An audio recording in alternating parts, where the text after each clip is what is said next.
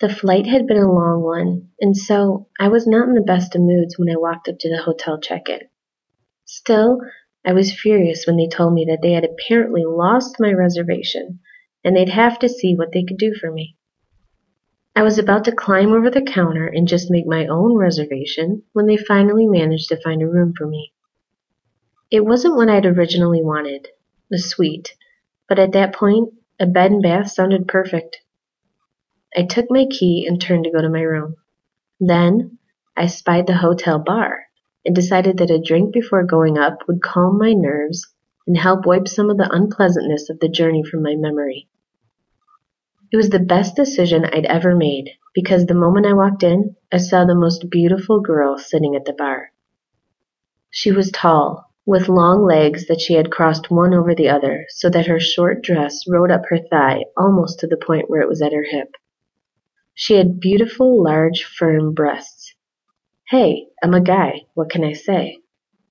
Even exhausted and grumpy, I could enjoy a nice set of tits. My eyes did manage to travel further, though. I saw her beautiful blonde hair that hung down her back, and as she looked at me when I sat down next to her at the bar, I noticed she had the most incredible deep blue eyes, the deep color some would call violet. Overall, I thought she had to be a supermodel or something. I smiled at her as I ordered my drink, and, on a whim and a prayer, I offered to get her a drink. She smiled, and when she did, I saw how really young she was.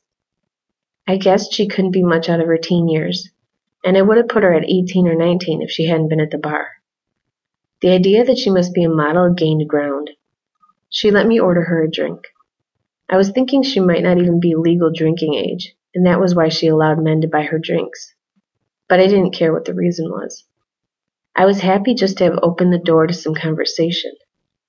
And we did talk, for a bit. But suddenly she leaned toward me and put her sweet, delicate hand on my knee and looked up at me with those incredible blue eyes. Well, should we get up to your room? My jaw must have dropped open, but somehow I managed to answer. Uh, yeah, of course. I'm in room 219. She giggled at me. I know, silly. I heard you over at the desk, getting rather upset with the whole thing. I want to make you feel better. She leaned in and gave me a kiss on the cheek, and I could feel her soft lips as I smelled the soft scent of her perfume. Well, that was all the encouragement I needed. I took her hand and led her to the elevators, looking at her constantly and expecting her to vanish in a puff of smoke.